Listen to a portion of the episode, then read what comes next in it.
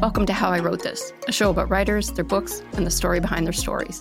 I'm your host, Pamela Hensley, and in season two, I traveled to Berlin. Learn what it's like growing up in a divided city, fleeing the country, living here as a Jewish expat. Join me as I speak to winners and contenders of the German Book Prize, the Thomas Mann Prize, the Dublin Literary Award, and the International Booker. Season two of How I Wrote This begins on April 23rd. Listen wherever you get your podcasts.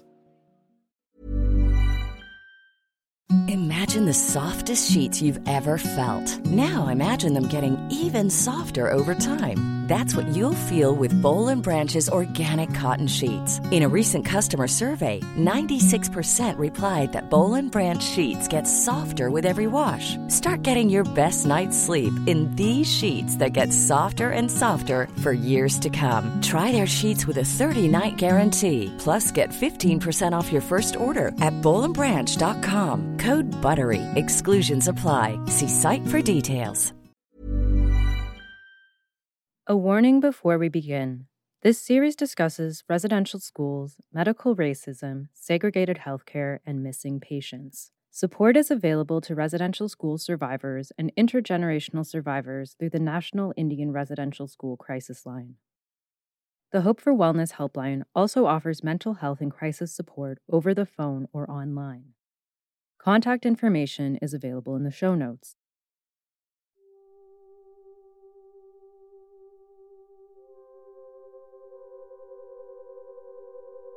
This idea of Canada's behavior being criminal is picked up by Bryce when he takes one more crack at the public. He realizes by this point the government isn't going to move on its own. He has to get public pressure to force the government to act. So he writes this booklet called A National Crime. Dr. Bryce's 1907 report revealed the dismal state of students' health in prairie residential schools and that a large number of former students died from tuberculosis. Bryce's findings were important because they showed regional health trends over time, which were harder to dismiss than one of the countless complaints from parents and federal agents. Despite attention in the press and debates in the House of Commons, the government and churches did little to address tuberculosis in residential schools. In this episode, we examine the government's continued inaction and lack of accountability, Bryce's publication of the story of national crime, medical experimentation, and another type of experiment, the preventorium. This is the story of a national crime.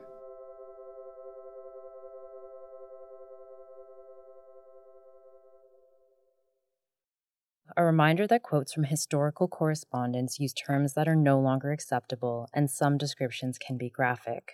We have kept that language intact when quoting historical sources.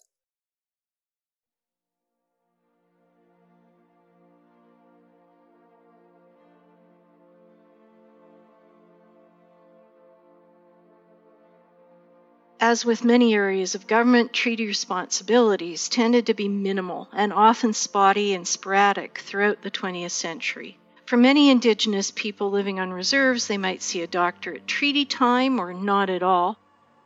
This is Anne Lindsay, who works with the Manitoba Indigenous Tuberculosis History Project at the University of Winnipeg access to non Indigenous healthcare tended to be very limited in the early 20th century. Some communities did have access to a dispenser or a nurse dispenser who might have performed public health duties, and on some reserves, the government opened tent hospitals. These tent hospitals offered some hospital care, even including surgeries in some cases. Bryce recommended the use of tent hospitals more than once particularly for the care of students with active tuberculosis. One such tent hospital in Manitoba, eventually relocated to the grounds of the Birtle Residential School, became a cottage hospital that was focused on Indigenous patients when it moved into three wooden buildings on the school's grounds. As with the Indian hospitals and sanatoria that would be established later in the 20th century, these tent hospitals tended to be set up in areas where indigenous communities were located closer to settler populations. As we heard in earlier episodes, medical care in residential schools was equally sporadic. But was always governed by pressure to save money. Some schools had nurses and physicians available, some did not. Even when physicians were nominally available, they were not necessarily called right away when students fell ill. Some schools' physicians lived far enough away that they might not be available for periods of time depending on weather and ice conditions. Some schools had what they called hospitals on site, although these were often just a room or two set aside for sick and especially for contagiously ill students. Since the Department of Indian Affairs did not employ doctors, local physicians split their time treating non Indigenous and Indigenous populations. First Nations communities and residential school students' health was not attended to as quickly as was required. Following the 1907 Bryce Report, the government requested few in depth reports on the prevalence of tuberculosis in residential schools in the prairie provinces. However, one of the department's accountants, F.H. Paget, produced a report on the unacceptable health and safety conditions of residential school buildings in 1908. He inspected 21 schools in Alberta and Saskatchewan. He described 15 as deplorable. Bryce also completed a report on Albertan schools in 1909. In 1920, Dr. F. A. Corbett also wrote a report on Western boarding schools. The findings were similar to Bryce's in 1907 overcrowding, poor ventilation, and children fighting a losing battle. His findings in 1922 were not as dire, but the government did not request further reports on the tuberculosis problem in residential schools. By looking at the Department of Indian Affairs archives, we see a lot about the state of health and healthcare available to First Nation communities and residential school students in this period. For instance, there's a letter written by Father Louis Cochin. Dated 1916, the letter is on behalf of a Metis man named Pierre Kai, who lived in Waterhen Lake. Pierre and his children were very sick. He did not have nets, ammunition, or a gun to provide food for his family. While Pierre's neighbors shared what they could, Father Cochin reported that they too were in a state of destitution. He asked the constable to alert the authorities. Other reports in this file include outbreaks of typhoid fever, measles, smallpox, and severe food insecurity on reserves. At this time, the Indian Act contained regulations that allowed forcible action to be taken against First Nations on reserves related to public health. For example, if an Indian agent felt parents did not keep their homes clean, they could intervene and remove the children.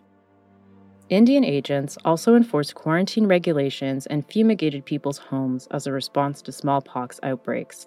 Quarantine is when a group of people is separated from the wider population and their movements are restricted.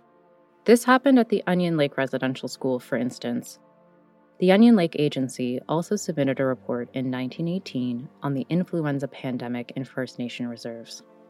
Even though epidemics were seemingly rampant both on reserve and in schools, Duncan Campbell Scott abolished the federal medical officer position in 1918.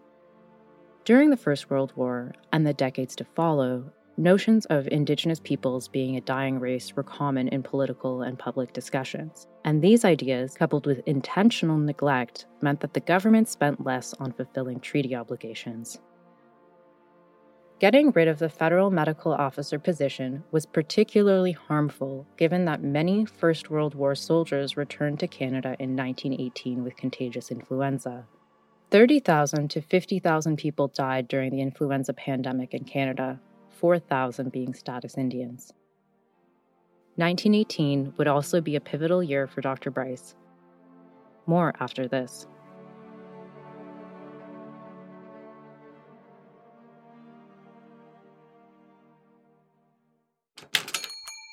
He writes this booklet called A National Crime.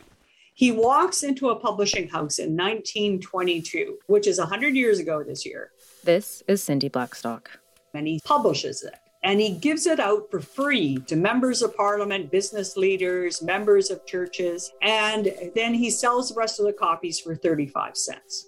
It's covered again in the newspapers. This is a national crime happening right now. And is the government doing it? But when the headlines died, so did the children. And that is the key thing. When the headlines die, so did the children. That is true today, too. In the pamphlet, Bryce condemned the inaction of the government, particularly the inaction of Duncan Campbell Scott. It is also an important record of the events, health trends, and decisions that perpetuated the policy of neglect. It mentioned the government not honoring its treaty obligations as well. Bryce summarized the years of reports and recommendations regarding First Nations health. The publication also outlined the recommendations he submitted in his 1907 report. These included more school facilities to increase student attendance, establishing boarding schools closer to home communities, and having the federal government take over the management and maintenance of schools as per the Crown's treaty pledges. In that recommendation, he also suggested that First Nations should eventually pay some of the costs for the schools. He also recommended that the schools adopt provincial curricula so graduates could enter into Canadian life. He wanted a government approved board of trustees with representatives from each church. Finally, he reiterated the need for proper medical inspection of students and local tuberculosis care and treatment for the ill. In the pamphlet, Bryce talked about working with Dr. Lafferty in 1909, inspecting 243 students at eight residential schools in Alberta. The doctors found that students of all ages already had tuberculosis, and children aged 5 to 10 were dying at a high rate from the disease. Bryce also lamented that the successful methods used for reducing tuberculosis in urban communities were not used in reserve communities. He continued to plead for scientific knowledge to be put into practice. In 1918, when Bryce tried to gather vital statistics, including birth, mortality, and causes of death, he was informed by the assistant deputy that I am unable to give you the figures you ask as we are not receiving any vital statistics now. And last year we obtained only the total number of births and deaths from each agency. These were not printed and are not therefore available for distribution. The causes of death have never been noted in our reports, and we have no information. Bryce was frustrated. These statistics were commonly collected by health departments and essential for understanding the health of any population. That same year, he was asked to draft a proposed bill to create a federal Department of Health. Bryce included a memo on Indian medical services with his draft. In the story of a national crime, Bryce shared that The clause appeared in the first reading in Parliament, but something then happened. What special occult influences came into action may be imagined when the second reading of the bill took place with this clause regarding the Indian Medical Service omitted. In 1919, the government created the new Department of Health. It did not have an Indigenous health branch or plans to start one. Bryce concluded the 1922 pamphlet by highlighting the ongoing consequences of the government's refusal to uphold their treaty obligations. The degree and extent of his criminal disregard for the treaty pledges to guard the welfare of the Indian wards of the nation may be gauged from the facts once more brought out at the meeting of the National Tuberculosis Association in Ottawa on March 17, 1922. The superintendent of the Qu'Appelle Sanatorium gave there the results of a special study of 1,575 children of school age, in which advantage was taken of the most modern scientific methods, of these, 175 were Indian children, and it is very remarkable that the fact given that some 93% of these showed evidence of tuberculosis infection coincides completely with the work done by Dr. Lafferty and the writer in the Alberta Indian schools in 1909. Here's Anne Lindsay again. He produced his book National Crime for a general audience. His story of a national crime, in particular, framed the picture of tuberculosis in the schools as a national issue, as the business of Canada and of all Canadians. It seems likely that had officials heeded Bryce's advice, the Indian hospitals and sanatoria would have seen far fewer patients.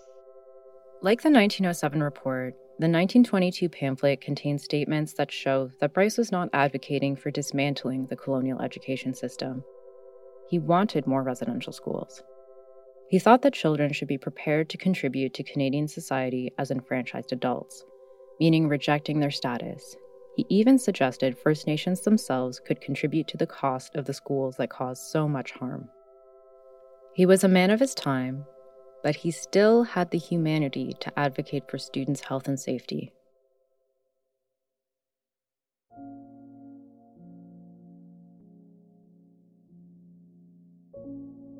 There was less media coverage of the story of a national crime than the 1907 report. The tone of the articles was also far milder. T.M. Fraser wrote a special dispatch in the province and the Calgary Herald.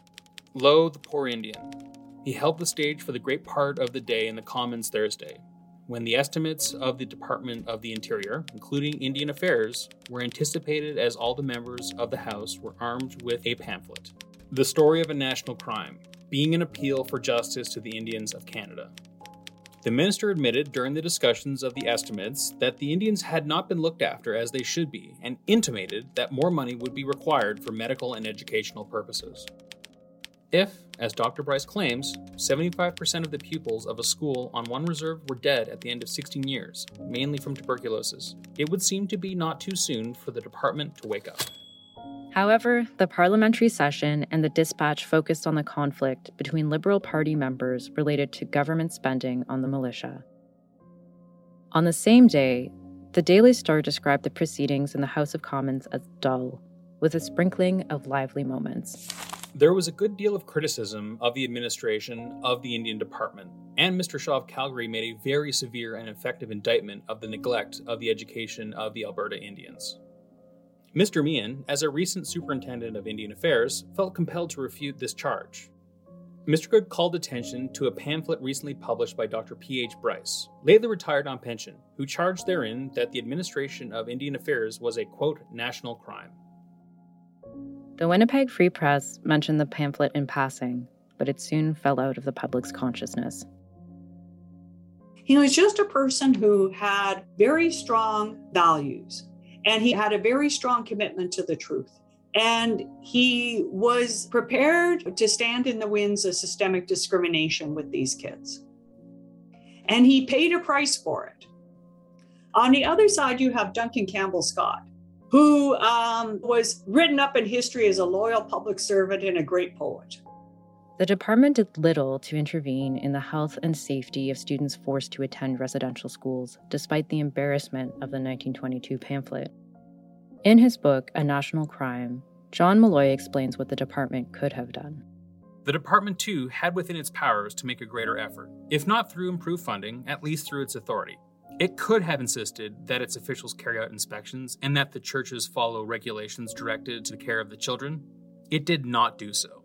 The departmental watchdog was far from vigilant. It rarely barked, and despite the conditions over which Bryce, Paget, Corbett, local doctors, and even senior department officials had shaken their heads, it certainly did not bite. Grants were not withdrawn, schools were not forced to close, or principals to resign. There were few consequences. More schools opened, buildings continued to be unsafe and unsanitary, contributing to illness. Funding was not provided for needed upgrades, inspections, and safety measures that could have saved lives.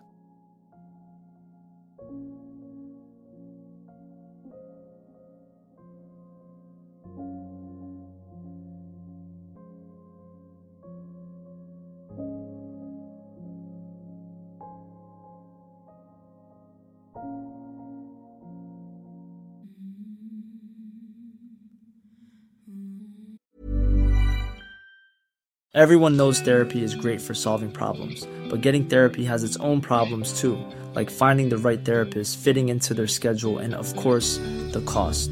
Well, BetterHelp can solve those problems. It's totally online and built around your schedule. It's surprisingly affordable too. Connect with a credentialed therapist by phone, video, or online chat, all from the comfort of your home. Visit betterhelp.com to learn more and save 10% on your first month. That's BetterHelp, H E L P. Many of us have those stubborn pounds that seem impossible to lose, no matter how good we eat or how hard we work out. My solution is PlushCare.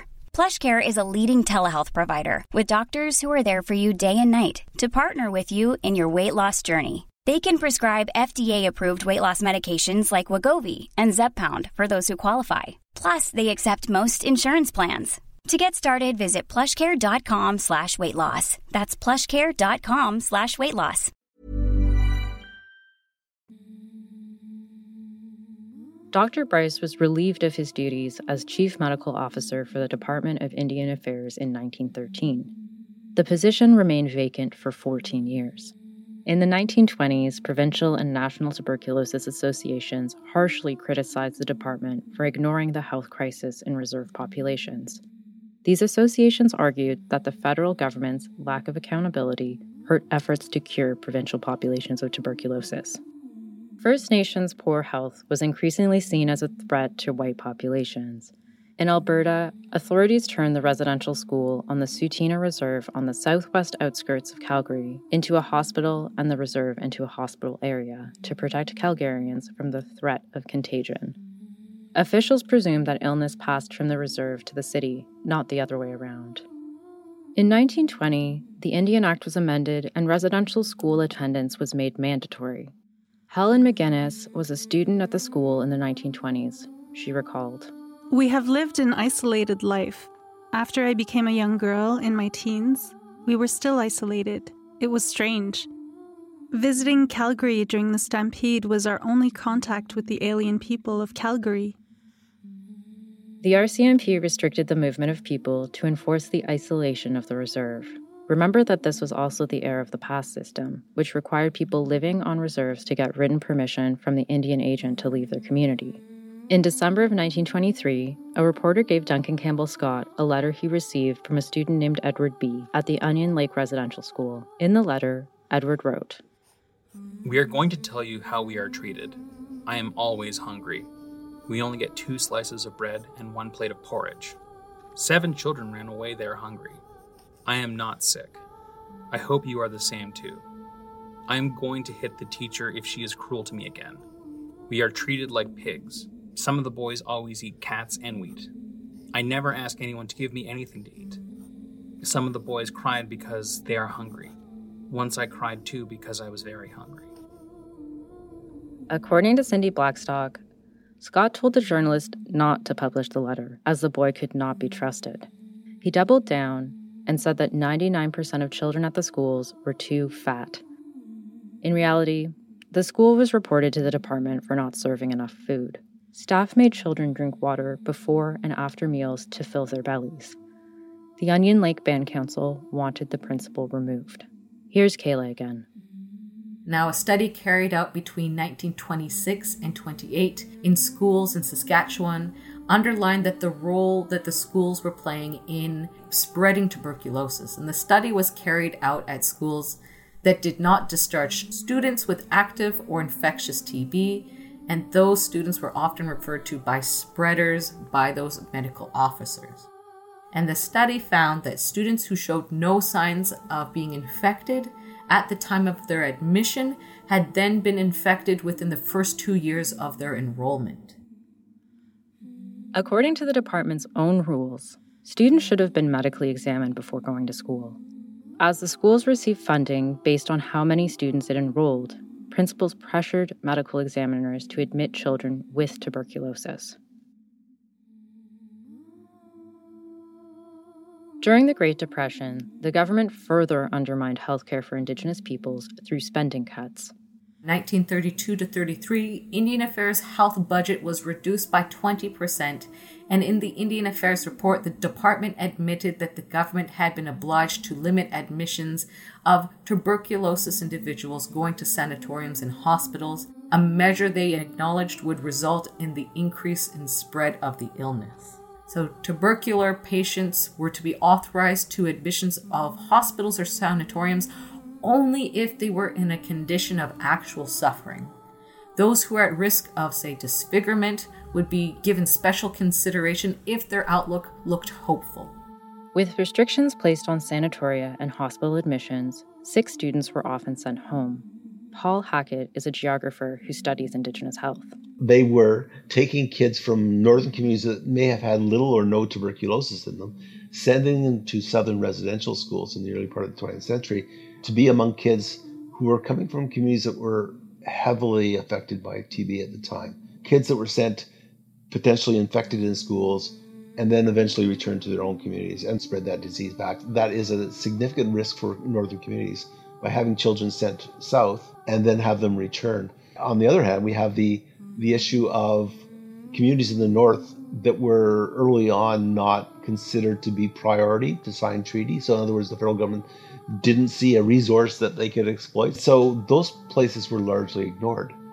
They didn't have TB surveys early on in the north. They weren't doing active TB surveys in any significant frequency, but they were in the South. And that largely stems from First Nations communities, reserve communities, being seen as pools of disease. And if a reserve community is next to a non uh, indigenous community, um, perhaps a city, then the, the closeness of that becomes an, an issue. But if you've got a, a, remote, isolated community, fly-in community in northern Manitoba, where there isn't movement of people and therefore not potentially the movement of people with tuberculosis back to, say, Winnipeg, then it's not a priority. When thinking about the geography of tuberculosis, remember that northern communities also had considerable difficulty accessing medical treatment in the early decades of the 20th century.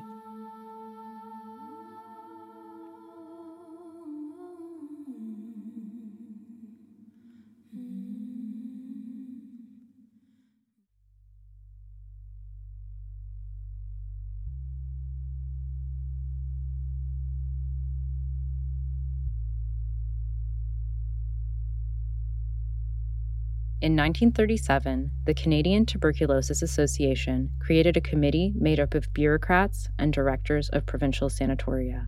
They met in Ottawa to determine how to control the threat of Indian tuberculosis. This is Erin Millions again. So the idea is that there's something about indigenous bodies that made them particularly susceptible to a particularly virulent strain of tuberculosis, and that this more contagious, more harmful tuberculosis was a threat to white Canadians.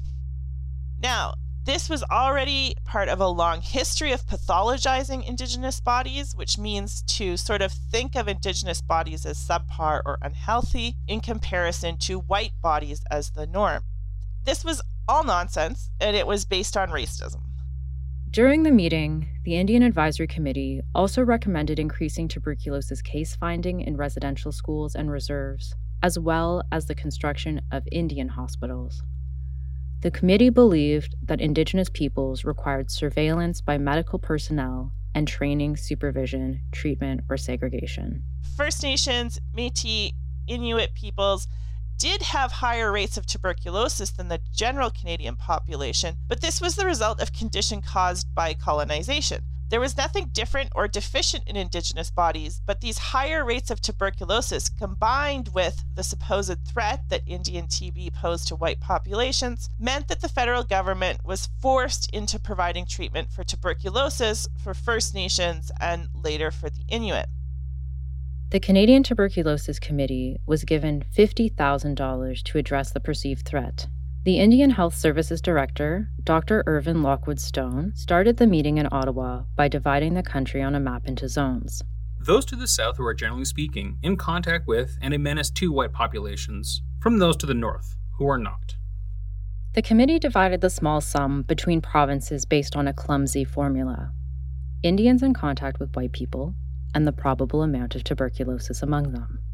Because 9,000 students were attending 60 schools in the white contact area, the committee dedicated 70% of the funding to the four western provinces to create facilities called preventoria in residential schools. During this period, the Department of Indian Affairs attempted to run several preventoria. These institutions often included extra educational facilities and were even sometimes attached to existing sanatoriums. The churches who ran the schools preferred preventoriums over sanatoriums as it allowed them to maintain enrollment at the residential school and control over the students.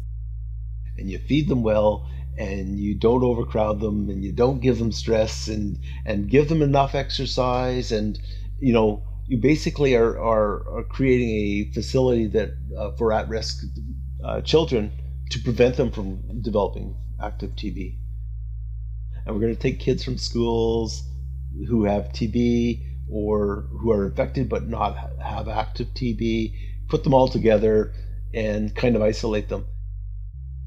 In theory, the preventorium was supposed to offer susceptible students the things they did not have in residential school a nutritious and varied diet, on site doctors and a nurse, safe and sanitary facilities, and rest, play, and exercise in reality. And what they did was they actually attached it to a residential school. And so the kids were actually mingling with, with healthy kids. The federal government opened a preventorium at Fort Alexander Residential School in Manitoba, and some in British Columbia as well. Staff at Fort Alexander needed to bring in children that met the criteria established by the Department of Indian Affairs, including exposure to tuberculosis, early indications of tuberculosis, malnourishment, and most importantly, not having active tuberculosis. But after decades of unsafe facilities, parents saw residential schools and this new preventorium as death sentences for their children.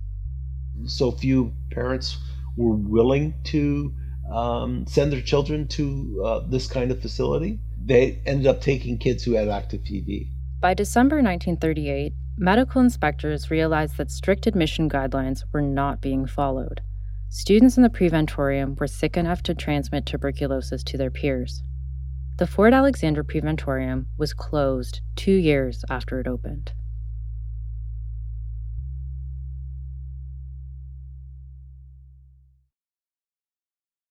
Between the 1930s and 1950s, many medical experiments were conducted in First Nation reserves and residential schools. This is Erin Millions again. We know that in the 1930s, there was a trial for the BCG tuberculosis vaccine conducted on First Nations infants at the Fort Qu'Appelle Indian Hospital. The study was supported by the Department of Indian Affairs and the National Research Council. Here's Kaila. Now, between 1933 and 1945, a total of 609 infants were involved in the testing of the vaccine. Half were given the vaccine, half not. The unvaccinated infants were born at home in order to avoid discussions around parental consent. Nearly five times as many cases of tuberculosis were found amongst the unvaccinated children than those who were vaccinated.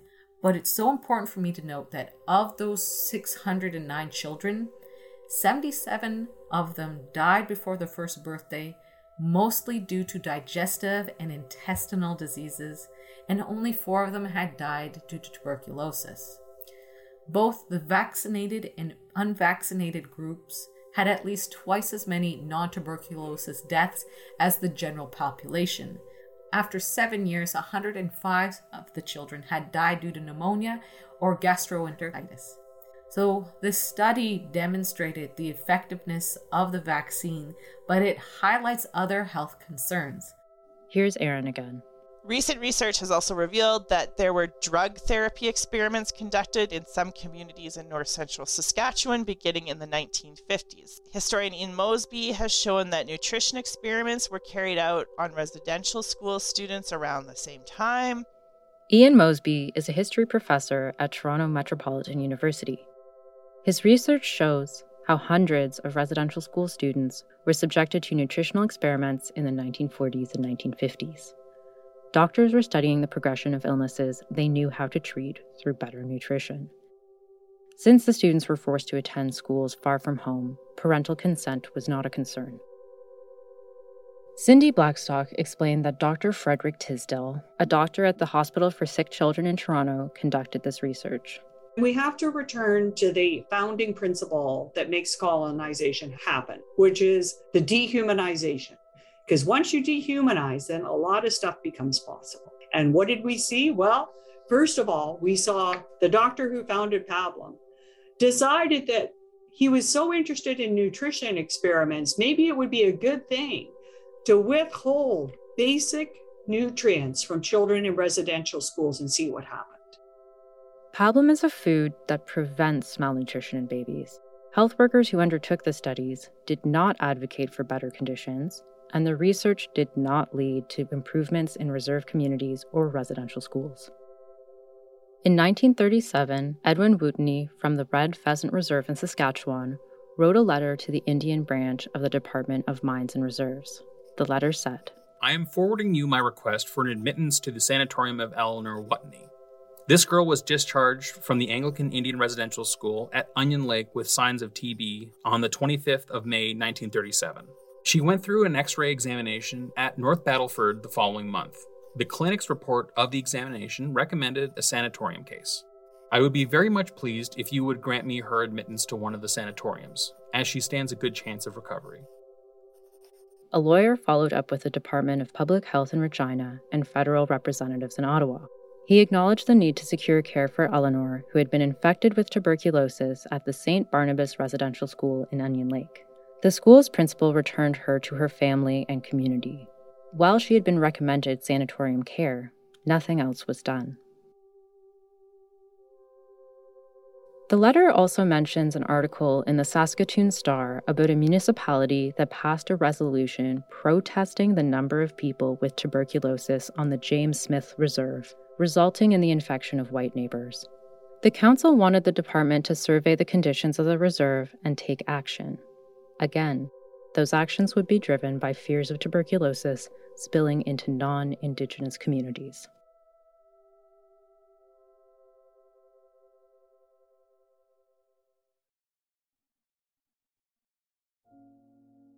Before we close this episode, the health impacts of the residential school system extended well beyond the time students attended the institutions. Generations were exposed to unsafe and unsanitary conditions, but also subjected to emotional, physical, and sexual abuse by those in charge. Since children were removed from their homes and communities at a young age, they felt isolated and disconnected when they returned home. Many had to figure out how to parent when they had their own children they had not grown up with love, support, or affection. In many cases, trauma followed survivors through their lives.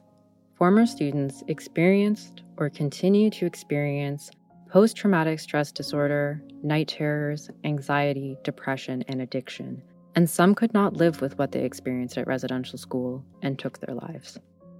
Their children, grandchildren, and surrounding communities continue to experience numerous impacts, including poor health.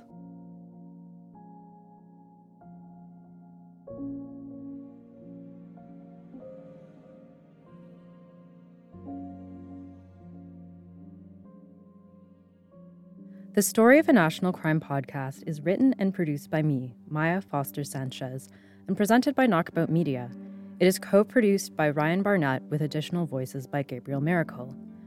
This project has been made possible by the Government of Canada. If you're a residential school survivor or intergenerational survivor, you can access support through the National Indian Residential School Crisis Line at 1 866 925 4419. Mental health and crisis support is also available through Hope for Wellness at 1 855 242 3310. Our series advisors are Teresa Edwards, Kaila Johnston, and Erin Millions. This episode featured interviews with Cindy Blackstock, Teresa Edwards, Paul Hackett, Erin Millions, Kaila Johnston, and Anne Lindsay. Special thanks to Lindsay Gibson, Gabriel Maracle, and Caleb Ellison Dysart.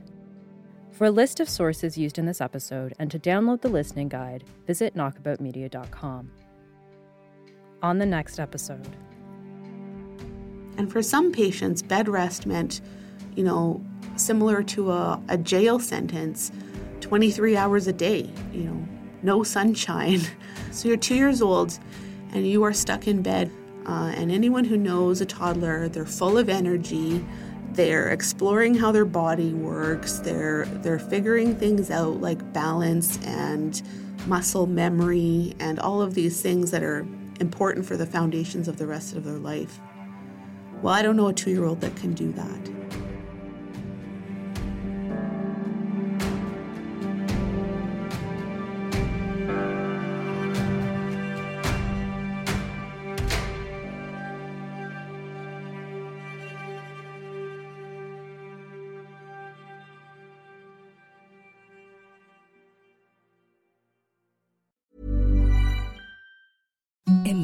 Softest sheets you've ever felt. Now imagine them getting even softer over time. That's what you'll feel with Bowl and Branch's organic cotton sheets. In a recent customer survey, 96% replied that Bowl and Branch sheets get softer with every wash. Start getting your best night's sleep in these sheets that get softer and softer for years to come. Try their sheets with a 30-night guarantee. Plus, get 15% off your first order at bowlandbranch.com. Code BUTTERY. Exclusions apply. See site for details.